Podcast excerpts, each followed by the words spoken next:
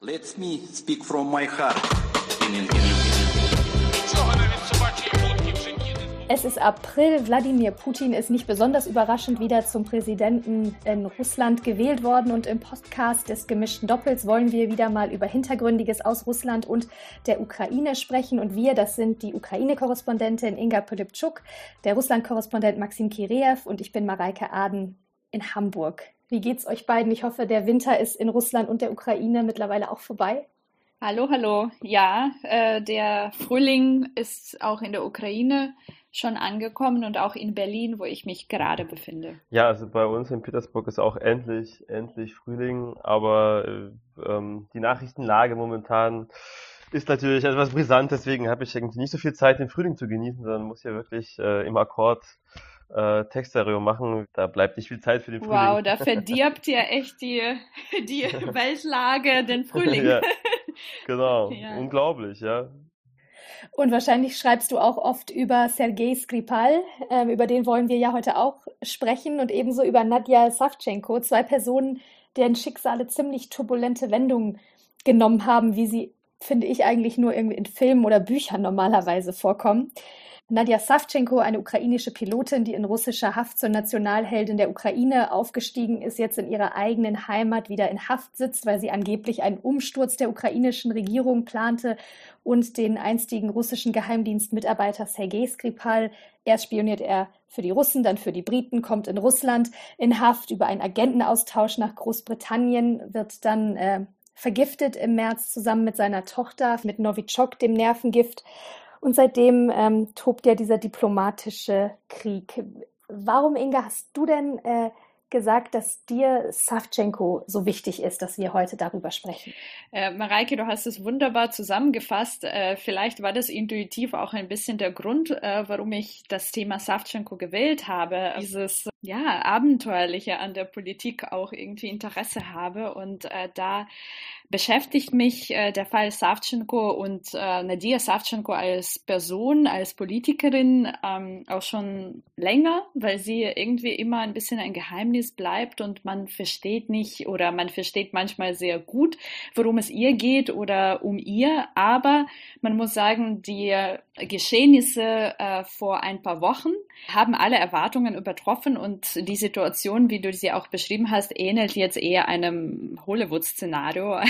Warum, Maxim, ist für dich Skripal das Thema, das du vorgeschlagen hattest? Ich glaube, dass diese ganze Diskussion, diese, um diese Beweislage und über die Berichterstattung zum Fall Skripal, äh, diese ganze Diskussion, die zeigt auch so ein bisschen oder fasst so ein bisschen zusammen, was falsch läuft in der heutigen Berichterstattung zu Russland, in der Diskussion dazu, ja, und auch in denen, wie westliche Länder auf manche Sachen aus Russland reagieren, ja. Also ich, ich sehe hier, das ist ein, ein, sehr schönes Beispiel, an dem man einige ähm, Punkte sozusagen abarbeiten kann. Ja. Diese Punkte, die wollen wir unbedingt gleich ein bisschen abarbeiten. Ja. Ich würde ja. gerne mit dem Fall Savchenko anfangen, weil der in den deutschen Medien tatsächlich nicht mehr so viel Aufmerksamkeit bekommt wie der Fall Skripal.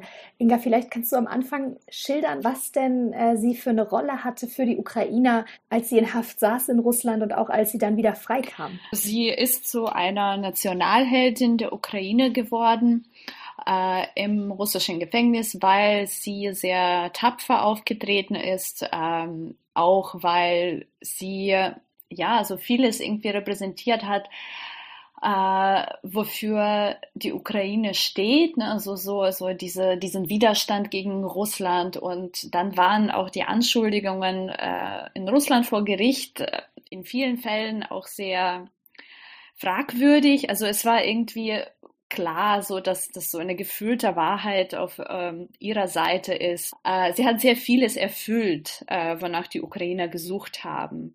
Und ähm, da spiegelt sich natürlich auch die Tendenz, äh, die ich nicht positiv äh, bewerte, dass die Ukrainer oft sehr nach solchen Stars, Beispielen, Helden suchen äh, und womöglich sie auch finden irgendwo da, äh, wo sie lieber abwarten müssten und gucken, wie die, ja, wie, wie die Geschehnisse äh, weiter, also wie die Entwicklungen weiter äh, passieren.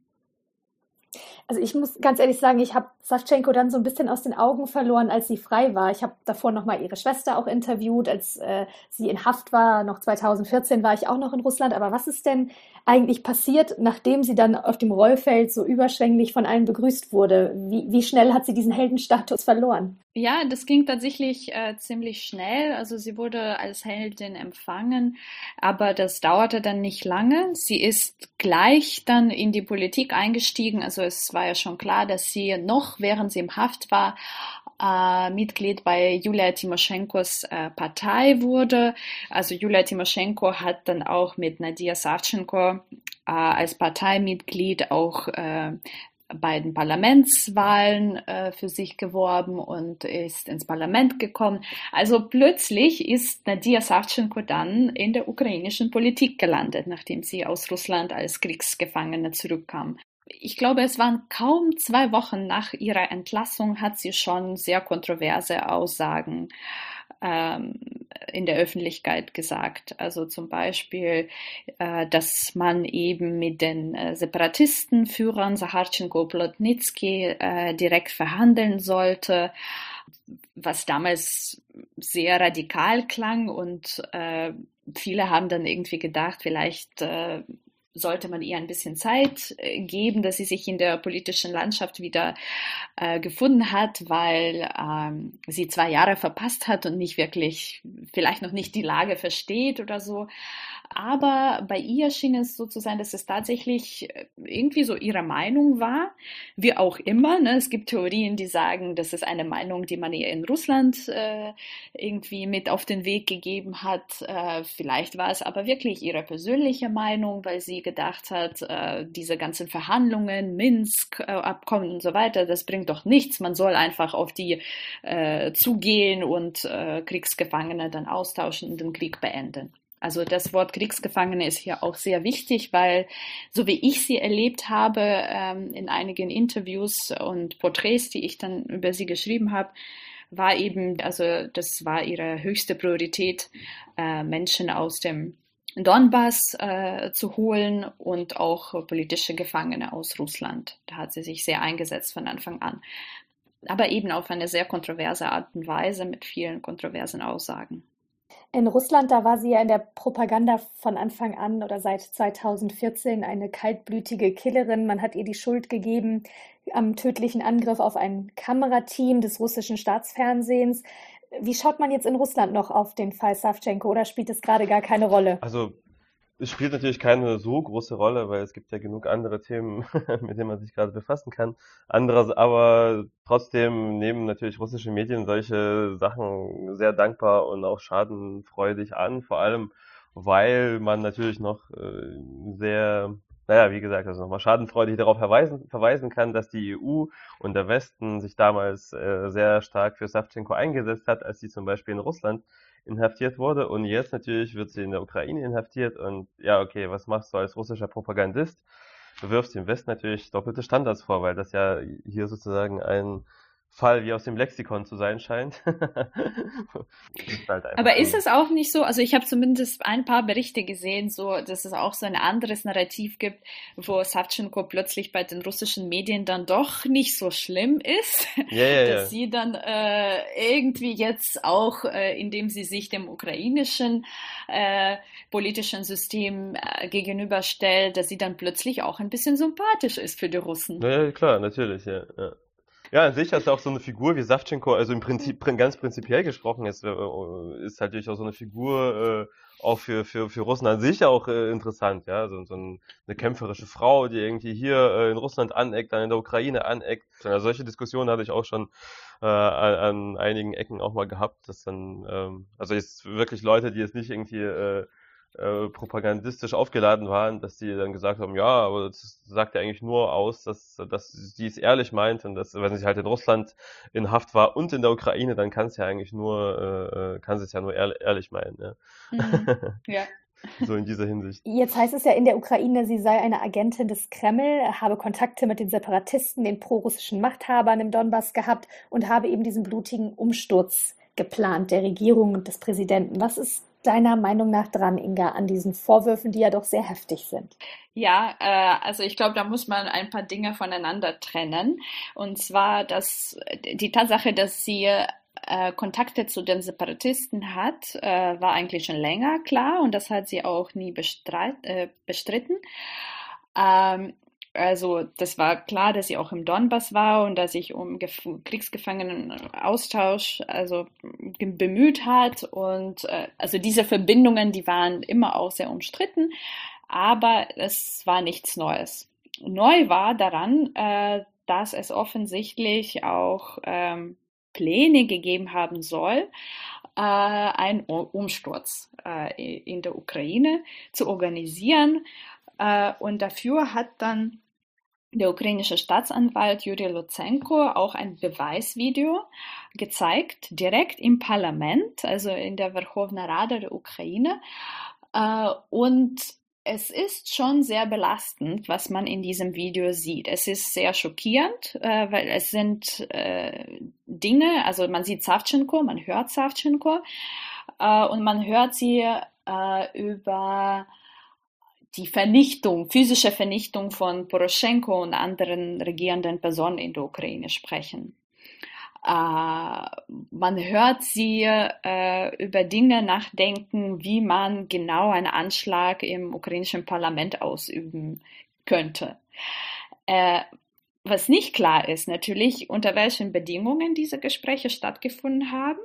Äh, also sie behauptet, also sie sagt nicht, sie seien gefaked oder so. Sie sagt, äh, ihr war es auch klar geworden äh, gewesen, dass äh, sie aufgenommen wird. Und äh, manchmal glaubt man ihr fast sogar, weil sie oft in die Kamera schaut, äh, also während dieses Gespräch läuft. Also meine Frage bleibt dann, wozu macht sie das trotzdem?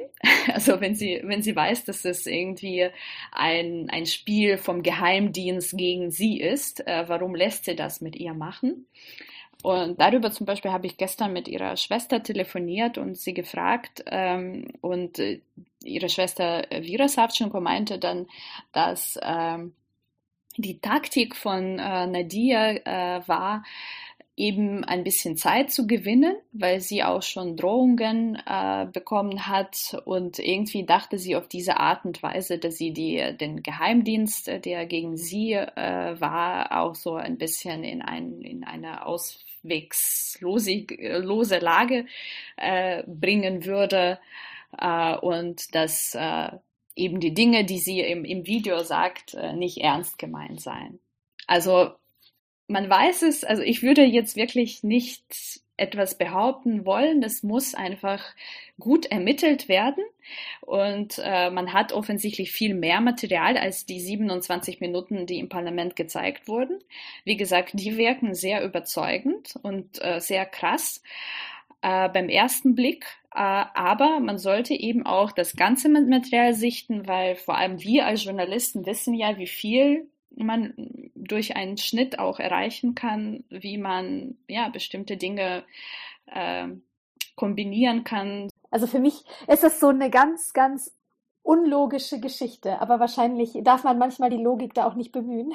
Ja, also ich habe äh, das Gefühl, dass sie von irgendjemandem auf jeden Fall instrumentalisiert wird und dass wir vielleicht noch viele spannende Sachen erfahren werden, äh, die uns noch nicht erschließen, äh, weil ich habe tatsächlich auch viele Fragen und manchmal in diesen Videos sagt sie dermaßen absurde Sachen, äh, dass es einfach nicht sein kann, dass sie es ernst meint. Ne? Also es gibt zum Beispiel eine Stelle, wo sie dann gefragt wird, äh, ja, du machst jetzt äh, ja diesen Anschlag, aber bei dem kommst du ja selbst auch ums Leben. Und sie meint, ja, dann bin ich halt die Jeanne d'Arc, dann komme ich halt ums Leben. Ist es aus deiner Sicht, Maxim, auch so ein bisschen sonderbar? Siehst du das als so einen Fall, ach ja, die Ukrainer zerlegen sich mal wieder selber? ja, ja, klar, genauso sehe ich es. Nein, also ich meine, du, Inge hat das ja am Ende ähm, ihrer Antwort gerade angedeutet, dass Savchenko jetzt, sage ich mal, äh, kein Mensch ist, der immer nur Sachen sagt, die man absolut nachvollziehen kann, um es mal gelinde auszudrücken. Deswegen, ich bin eigentlich nicht, also klar, ich bin schon überrascht, dass es dann so krass geworden ist, aber irgendwie hatte ich das schon im Gefühl, dass, dass Savchenko in der Politik zumindest irgendwo nochmal richtig anecken wird oder dass das irgendwie, dass diese ganze Geschichte irgendwie ein, komisches Ende nehmen wird. Also von dem, wie es halt am Ende gekommen ist, bin ich schon überrascht, aber dass irgend sowas dann am Ende dann äh, ähm, war, überrascht mich eigentlich nicht wirklich, ne. Wie sieht denn Inga die Mehrheit der Ukrainer diesen Fall und glaubst du, dass sie dann wirklich auch in Haft bleiben wird und verurteilt wird?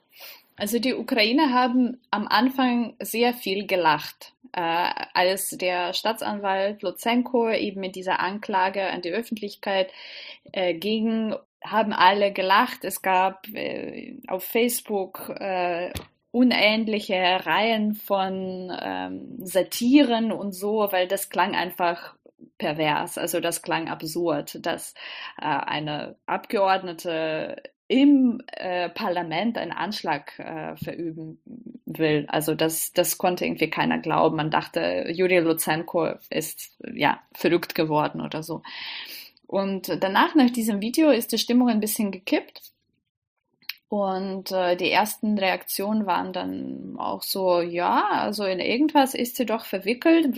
Man weiß noch nicht genau was, aber irgendwas ist da nicht ganz in Ordnung. Äh, und interessanterweise aber gab es eine Fernsehsendung äh, ein paar Tage vor ihrer Verhaftung, äh, wo sie dann auch aufgetreten ist und ihre Position erklärt hat und ihre Meinung über die ukrainische politische Elite.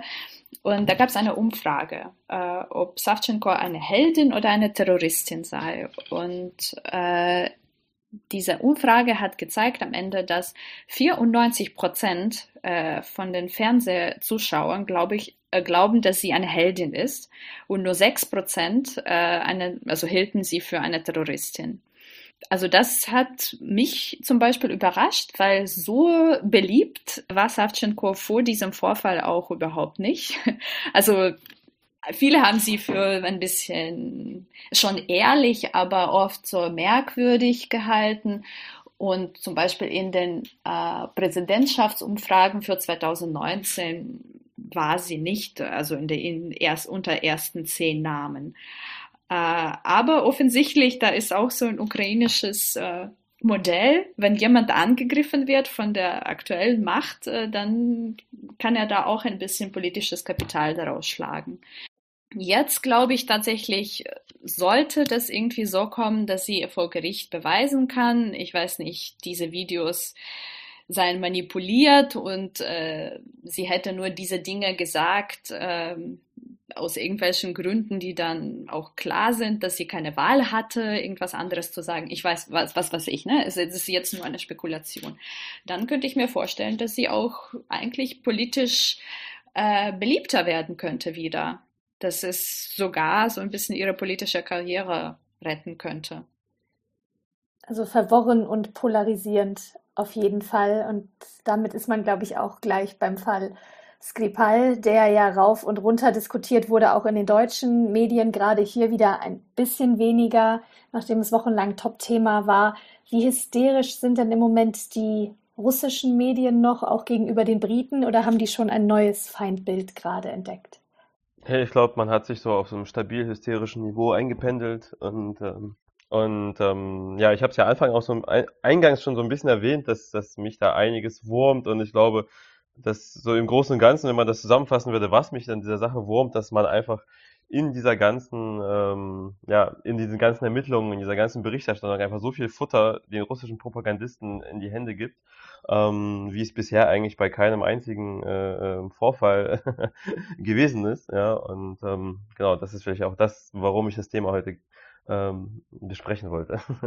durch Unwissen, glaubst du, oder durch Vorurteile oder? Ich glaube, ich glaub, äh, es ist einfach eine gewisse Müdigkeit entstanden, nachdem Russland ja jetzt, sage ich mal, über mehrere Jahre äh, ähm, wie es kürzlich auch äh, von, den, von, von den USA äh, formuliert wurde in diesen neuen Sanktionen, schädliche Aktivitäten äh, weltweit unterhält. Also angefangen bei der Krim, dann über die US-Wahlen, dann äh, Syrien. Und jedes Mal ähm, hat man sozusagen diese Hürde, dass man irgendwas beweisen muss, ja, dass man irgendwie, man muss beweisen, dass, ähm, dass es russische Separatisten waren, die die MH17 abgeschossen haben, also dieses Flugzeug über dem Donbass. Man muss beweisen, dass die Troller, die äh, äh, die amerikanischen Wähler beeinflussen wollten, dass die aus Russland kamen und sowas, ja. Und jetzt ist eben noch so ein Fall und dann habe ich das Gefühl, dass irgendwann so dieser Geduldsfaden gerissen ist, ja. Und ähm, äh, aus meiner Sicht geht das aber nicht so, ja. Also man kann nicht äh, äh, bei drei Fällen irgendwie monatelang warten, ermitteln und erst dann irgendwas äh, ähm, der Öffentlichkeit mitteilen, ja. Und in diesem Fall ähm, gleich dann irgendwie zwei Tage später äh, mit anschuldigen, äh, von wegen, ja, ist höchstwahrscheinlich hat Putin diesen äh, Mordanschlag persönlich angeordnet, wie es die Engländer halt gesagt haben, ja. Ähm, das geht halt einfach nicht. und das vergiftet dann auch die Diskussion und ich habe das Gefühl, dass man so sich immer bei solchen Sachen im Auge behalten muss, warum wir, äh, also ich schließe mich jetzt hier ein, warum wir der Westen sind, ja, warum unsere Medien frei sind, warum wir äh, Zweifel haben an dem, was uns Geheimdienste sagen und warum wir auch Zweifel haben an dem, was unsere Regierungen tun. Und dadurch, das ist eigentlich das, was uns von Russland unterscheidet. Und ähm, mich, ich habe so in dem Verlauf der Diskussion habe ich auch festgestellt, dass vor allem unter Auslandskorrespondenten so eine, das ist mir vorher früher vielleicht nicht ganz so aufgefallen, aber in diesem Fall hat, ist, äh, ist mir das extrem aufgefallen, dass Auslandskorrespondenten, also Deutsche zum Beispiel Auslandskorrespondenten in Russland oder auch andere Auslandskorrespondenten in Russland dazu neigen, sage ich mal, die Position der eigenen Regierung, die Position der eigenen Geheimdienste äh, viel schneller zu übernehmen als zum Beispiel die deutschen Journalisten in Deutschland selbst, ja. Äh, wenn ich zum Beispiel mit einem deutschen Korrespondenten diskutiere und er sagt zu mir, ja, aber wenn wir jetzt alle Zweifel haben an den Erkenntnissen unserer Geheimdienste, dann hat doch der Kreml am Ende gewonnen.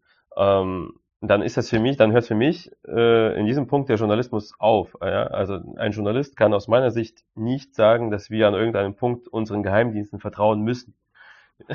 nee, das Und, äh, klingt nach einer, äh, ja, nach irgendwie ein bisschen nach Quatsch Aussage.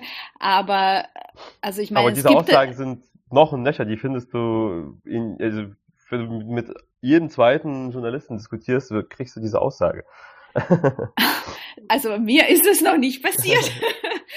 äh, meinst du denn, dass es, äh, ja, also wie, wie, wie, hätte man denn vorgehen müssen? Also meinst du, dass es. Also ich sag man, mal so, es, also es ist wie, kein, wie soll man das beweisen? Oder ja. Es ist, es ist zumindest so, dass wir jetzt ähm, keinen, sage ich mal, akuten Krieg haben, bei dem wir jetzt irgendwie wirklich, bei dem es wirklich Frontverläufe gibt und es ja wirklich darauf ankommt, einen Tag auf den nächsten Tag irgendwie was zu machen. Ja? Also wir, auf jeden Fall gab es definitiv Zeit, um zu ermitteln. Ähm, es gab ja zum Beispiel auch den Fall Litvinenko, der wirklich monatelang äh, aufgerollt wurde, bis es am Ende klar war, wer die Tatverdächtigen sind, welche Beweise es da gibt und äh, was man überhaupt in der Hand hat. Ja? Und hier haben die Engländer über Tage den Eindruck gemacht. Man hätte super viele Beweise, man wüsste irgendwie äh, irgendwas, ähm, was man irgendwie den Partnern gesagt hatte, ja. Und am Ende zeigt sich, also bis heute ist es ja relativ äh, dünn. also die Engländer haben offenbar nichts Wirkliches in der Hand. Und, und genau dieses Problem, ja, dass man, dass man irgendwie am Anfang den Eindruck vermittelt, man hätte alles und sich dann, also aber man hat doch diesen Stoff untersucht. Also wie, welche Beweise braucht man noch? Also braucht man, Nein, es ist ja nicht. Also man, man hat die Leute nicht gesehen, die das äh, ja in Gang gesetzt haben. Naja, du hast einfach nur einen, einen chemischen Stoff äh, und das ist der einzige Beweis, den du hast. Das Problem ist, es ist, es ist, es werden sicherlich noch Beweise auftauchen und ich bin ja auch selber persönlich, glaube ich eigentlich auch, bin ich eigentlich zu fast nahezu 100% überzeugt, dass dass die Fäden, dass, es, dass, dass ähm, Russland dahinter ist. Es, geht mir nicht darum, irgendwie zu entkräften, dass es Russland war. Ja, es geht mir einfach nur darum, diese, dass, dass diese Diskussion aus meiner Sicht, die ist irgendwie, also ich, ein Beispiel. Es gab, es gibt, ein, ich will den Namen dieses Experten nicht nennen, aber es ist ein wirklich ein angesehener äh, deutscher und europäischer Russland-Experte, ja, und äh, mit dem ich dieses Thema ähm, diskutiert habe. Und sein Argument war, wenn also ich bin überzeugt davon, dass die Briten Beweise haben, weil zum Beispiel andere europäische Regierungen russische Diplomaten ausgewiesen haben. Wenn die das nicht getan hätten, dann hätte ich Zweifel. Aber es kann nicht sein, dass europäische Regierungen russische Diplomaten ausweisen, wenn es keine Beweise gibt. Ergo gibt es diese Beweise. Und wenn ich das höre von Leuten, die, die im Prinzip ja wirklich Top-Experten sind, dann frage ich mich, okay, sind wir wirklich schon so weit, so angekommen, dass wir so, solche Kreisargumentationen äh, führen, dass man irgendwie, äh, dass es Beweise gibt und weil es Beweise gibt, irgendwas ist getan. Und weil dieses getan wurde, gibt es diese Beweise. Nein, jetzt haben wir im Grunde nochmal wieder so einen Fall, ähm, wo selbst wenn dann irgendwann mal Beweise kommen, die ja irgendwelchen Leuten nicht ausreichen werden, immer mhm. irgendwie in Zweifel gezogen werden und im Grunde wie bei einer MH17-Situation sind, wo ja, äh, es immer weiter bei, die Verschwörungstheorie Aber bei MH17, bei MH17 ist es ja eigentlich ein klassischer, klassisches Gegenbeispiel davon, weil im Prinzip haben die Verantwortlichen in Europa es geschafft, fast alle zu, davon zu überzeugen, dass äh, dass die Separatisten die MH17, also ich kenne eigentlich niemanden, der bei Trost und Verstand ist, zumindest in Europa, das ernsthaft noch in Zweifel zieht, ja. Ja, aber Maxim, das war ja auch so, dass die Sanktionen zum Beispiel verabschiedet worden sind, als es noch keine deutlichen aber Beweise die, gab. Es gibt keine Sanktionen, die, äh, die wegen MH17 äh, äh, äh, gemacht worden sind, sondern die Sanktionen wurden damals gemacht, weil die Lage im, im Osten der Ukraine eskalierte. Also ich, es gibt keine, es gab keine Bestrafung damals von Russland äh, wegen des Falls MH17. Und also soweit ich mich erinnere, klar. Also das war wegen der Situation im Donbass, ja. aber aus irgendeinem Grund kamen die Sanktionen mhm. exakt nach diesem ja, es Vorfall. Gab, es gab ja damals früher, also die Balzerow und alle anderen möglichen ja. Sachen. Also es wurde, die Sanktionen wurden zumindest nicht offiziell mit MH17 begründet und es gibt keine einzige Sanktion, die äh, auf MH17 zurückzuführen ist. Aber dennoch weiß, wissen wir ja, also ich meine, man, das ist ja genau der Punkt, den ich am Anfang angesprochen habe. Wenn wir ähm, wenn wir uns herausnehmen, äh, ähm, einen moralisch, sage ich mal, ja, einen, einen moralisch höheren Standpunkt einzunehmen, als, als, als zum Beispiel jetzt Russland es tut, ja, dann müssen wir auch hinnehmen, dann müssen wir es auch verschmerzen können, dass es auch äh, Leute gibt, die Zweifel haben. Und ähm, dann können wir aber auch diese Leute nicht irgendwelche Leute, die alles anzweifeln, nennen, sondern das sind einfach Leute, das sind einfach Journalisten, die ihren Job tun. Und das ist einfach unser Job. Und unser Job bleibt es auch Fragen zu stellen, auch in diesem Fall, auch wenn es um eine feind, also uns gegenüber feindliche Regierung wie Russland geht.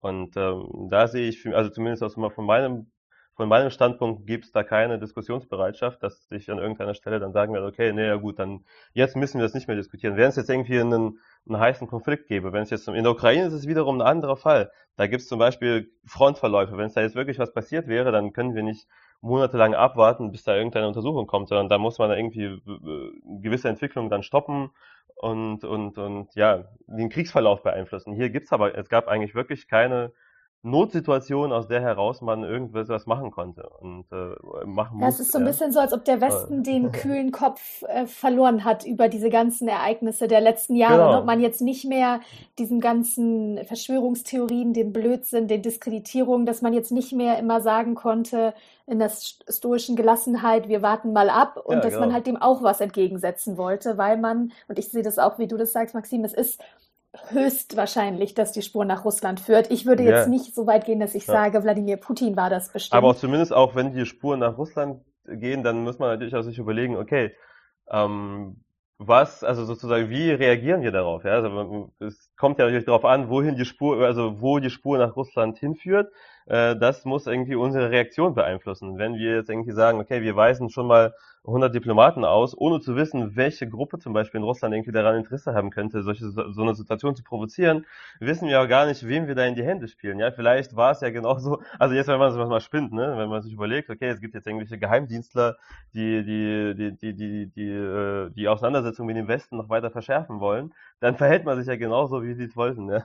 indem man irgendwie Diplomaten aus, also es ist jetzt keine, keine Theorie, der ich anhänge, aber ist einfach nur so ein Denkbeispiel, um zu zeigen, okay, warum hätte man sich vielleicht noch mal ein paar Wochen Zeit ja, vor allem, können, Vor allem war es äh, ja um, höchst, um höchst unglücklich, das dass das an diesem Tag ausgerechnet äh, des Feuers oder in dem Morgen nach dem Feuer in dem äh, Shoppingzentrum, wo die ganzen Kinder gestorben waren. Ich finde, das war auch was, was ähm, wo man sagen könnte, da hätte man ein bisschen mehr genau. Sensibilität genau. an den Tag legen können. Und was ich am Anfang mir auch gar nicht klar war, ähm, dass tatsächlich dann Case by Case auch die Diplomaten immer wieder ersetzt werden können. Also da, da sieht man ja eigentlich ja, noch mehr daran, was es für eine absurde Situation es war. war im Prinzip, es war im Prinzip eine große PR-Aktion, ja. Und hm, ähm, die so eine Show, ja. natürlich auch damit zu tun hat, dass man Sachen kompensieren will, ja, weil weil es halt wirklich ähm, in der Vergangenheit hat man sich, also zum, zum Beispiel auch in, in Sachen Brexit standen ja die Leute, die jetzt äh, Russland gegen, gegenüber besonders hart fahren, standen ja immer in der Kritik, ja, ähm, weil, weil Russland hätte ja auch im, im, in, der, in den Brexit-Kampagne mitgemischt und so, ne? Und natürlich gibt es da eine Kompensation jetzt, so eine Überkompensation, dass man zeigen will und, und zeigen muss, dass man jetzt unabhängig, also dass, dass man irgendwie auch einen harten Standpunkt gegenüber Russland einnehmen kann, ja. Ähm, aber genau, man muss sich natürlich auch fragen, okay, war es jetzt wirklich sinnvoll, äh, so zu reagieren? Im Wahlkampf, das war ja, Russland war ja gerade mitten im Wahlkampf, als diese ganze Geschichte hochkochte. Und ich hatte das Gefühl, dass am Ende wirklich noch einige Prozente Putin da sich noch holen konnte, äh, weil man wirklich sich mitten in so einer Auseinandersetzung wiedergefunden hat. das wäre vielleicht, das wäre vielleicht so das, was ich mir gewünscht hätte äh, in der ganzen Situation, dass man äh, weniger PR und mehr äh, äh, handfeste Sachen macht. Also mehr einen kühlen Kopf bewahren, genau. das äh, tun, was man eigentlich in den Jahren zuvor ja versucht ja, genau. hat zu sagen, äh, wir warten erstmal ab und genau. ähm, ja und nicht in diese PR-Falle gehen, weil Theresa May, die ja in ihrem Land immer als sehr schwach wahrgenommen wird, für die war das natürlich jetzt auch endlich mal eine Möglichkeit, Stärke zu, zu zeigen und zu demonstrieren. Hm. Also mich stört eher der Kontrast, ja, wie in vielen anderen Fällen, wie langsam äh, man gehandelt hat. Und äh, in diesem Fall gerade sieht man ja, dass es so forsch total schnell und äh, eben diese Entsch Entscheidungen getroffen wurden. Äh, aber ich sehe zum Beispiel, ja, als Journalisten sind wir schon, klar, wir sind verpflichtet, die Lage zu analysieren und wenn es Indizien gibt, können wir nicht immer auf Beweise warten. Da können wir auch ähm, zwei und zwei zusammenrechnen. Deswegen sind es für mich irgendwie so zwei unterschiedliche Diskussionen. Äh, erstmal, ja, die sehr äh, schnelle Reaktion der Regierungen und zweitens uns Journalisten, äh, ja, die nicht unbedingt die Meinung ihrer Geheimdienste haben müssen. Fandst du das auch unverständlich, Inga, dass in so einem Fall äh, wie bei MH17 sowieso im ganzen Ukraine-Konflikt, dass die Sanktionen jetzt so heftig waren und eher geschlossen kamen vom Westen, während das, äh, wenn es um die Ukraine geht, immer so ein, so ein Zögern, so ein Wabern auch ist? Ja. Genau, also das meine ich zum Beispiel äh, nach der Annexion der Krim. Äh, oder vor der Annexion der Krim, als es schon klar war, in welche Richtung das geht, da, da gab es diese ewigen Diskussionen und ob Sanktionen oder nicht und danach auch äh, irgendwie nur so minimal. Und äh, das lässt sich genau deswegen natürlich so auch erklären, dass, äh, dass was heute passiert, vier Jahre später ist und da, wie du auch selbst gesagt hast, die Reaktion des Westens auch dann anders sind. Aber wenn man die Reaktion mit der Annexion der Krim vergleicht, also ich meine, hier geht es um einen einzigen, nee, um zwei Menschen, ja, Skripal und seine Tochter. Und bei der Annexion der Krim ging es um, ja, ein Teil eines Landes, eines anderen, ja, souveränen Staates. Und äh, da waren die Reaktionen dafür viel zu langsam natürlich. Dann vielleicht ähm, muss ich hier Inga auch wirklich recht geben, weil äh, also das hatte ich auch schon mal angesprochen, ich glaube, es ist wirklich so eine Art, so eine Art zu kompensieren, was man früher vielleicht irgendwie verpasst hat, ja, und zum Beispiel bei so Sachen wie der Krim, das wäre das wäre vielleicht wiederum auch so ein Beispiel, wo man wirklich nicht irgendwie ewig auf Beweise warten muss, dass diese komischen Leute, die da in als grüne Männchen bezeichnet worden sind, äh, zu, zu den russischen Streitkräften gehört. Weil damals habe ich diese Diskussion auch wiederum oft gehört. Ja, wir müssen ja erstmal beweisen, dass das, äh, woher sollen die denn sonst kommen? Vom Mars? Also da wiederum ist es natürlich eine, eine, eine andere Geschichte, ja. Und das ist genau das, was ich meinte. Wenn man wirklich so einen Krieg hat oder wirklich irgendwie äh, verläuft, also so Handlungen, die man jetzt hier und jetzt stoppen muss, die man hier und jetzt beeinflussen muss, dann wäre so eine Drastigkeit, sowas, dann wäre das angebracht, ja. Aber ähm, wenn man wirklich so eine Art, ja, so einen Detektivfall hat, dann kann man sich ja auch wirklich äh, äh Agatha Christie-mäßig äh, damit beschäftigen. Der Fall Skripal und der Fall Savchenko sind ja beides, wir haben da schon drüber gesprochen, wirklich sehr äh, buchähnliche Geschichten, auch noch mit vielen offenen Fragen. Ich frage mich auch immer, wie es denn tatsächlich auch Sergei Skripal geht oder wie langfristig auch die Schäden sind, die jetzt seine Tochter, die ja nicht mehr im, im Krankenhaus ist, davongetragen hat. Und natürlich auch, was mit Savchenko passiert. Beide Schicksale sind wirklich wahnsinnig spannend. Vielleicht zeigen die auch so ein bisschen, wie kompliziert und unerwartet das Leben verlaufen kann, gerade wenn man in so spannungsreichen, konfliktreichen und unvorhersagbaren Umfeldern wie Russland und der Ukraine unterwegs ist. Und ihr beide werdet bestimmt über beide Fälle weiter berichten und äh, uns alle auf dem Laufenden halten. Genau, und äh, wenn ich nur kurz ergänzen darf, äh, Nadja Savchenko ist äh, jetzt erneut im Hungerstreik, was sie schon in Russland auch gemacht hat, macht sie jetzt in der Ukraine und bis zum 20. Mai bleibt sie in Untersuchungshaft und dann ähm, werden wir sehen, wie, wie die Geschichte sich weiterentwickelt. Dann war es das für heute mit Skripal und Savchenko aus Russland und der Ukraine und mit uns dreien und bis zum nächsten Mal hoffentlich. Tschüss. Tschüss.